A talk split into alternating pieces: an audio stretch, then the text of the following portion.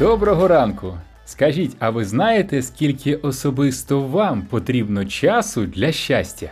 У вас у вухах аудіожурнал «3 хвилини здоров'я. Журнал із практичними порадами для реального життя.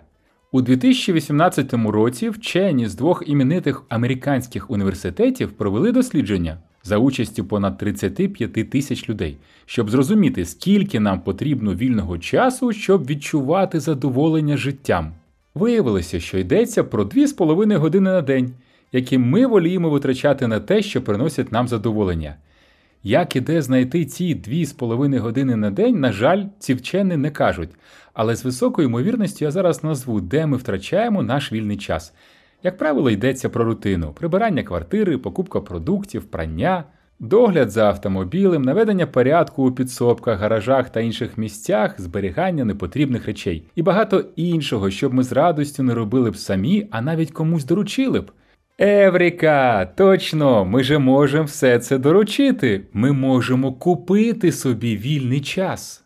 Інші вчені довели, що ті люди, хто купують чужий час, щоб звільнити свій, почуваються щасливими, тому що в них з'являється час на те, що приносить задоволення. І ось практичний висновок цього епізоду. Якщо ми маємо можливість, то наше завдання будь-яким способом звільнитися від рутини. Але тут важно не переборщити. Тому що з'ясувалося, що більше п'яти годин вільного часу на день не тільки не приносять радості, а й роблять наше життя безцільним та демотивують.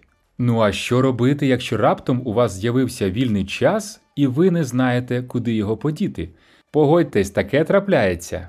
Дві найкращі поради звучать так: перше, займіться будь-яким спортом. У нашому телеграм-каналі і тут ми сто разів говорили про те, що рух приносить психологічне задоволення. Друге, робіть добрі справи іншим. Ми також про це говорили. Допомога іншим дуже позитивно позначається на вашому психологічному самопочутті.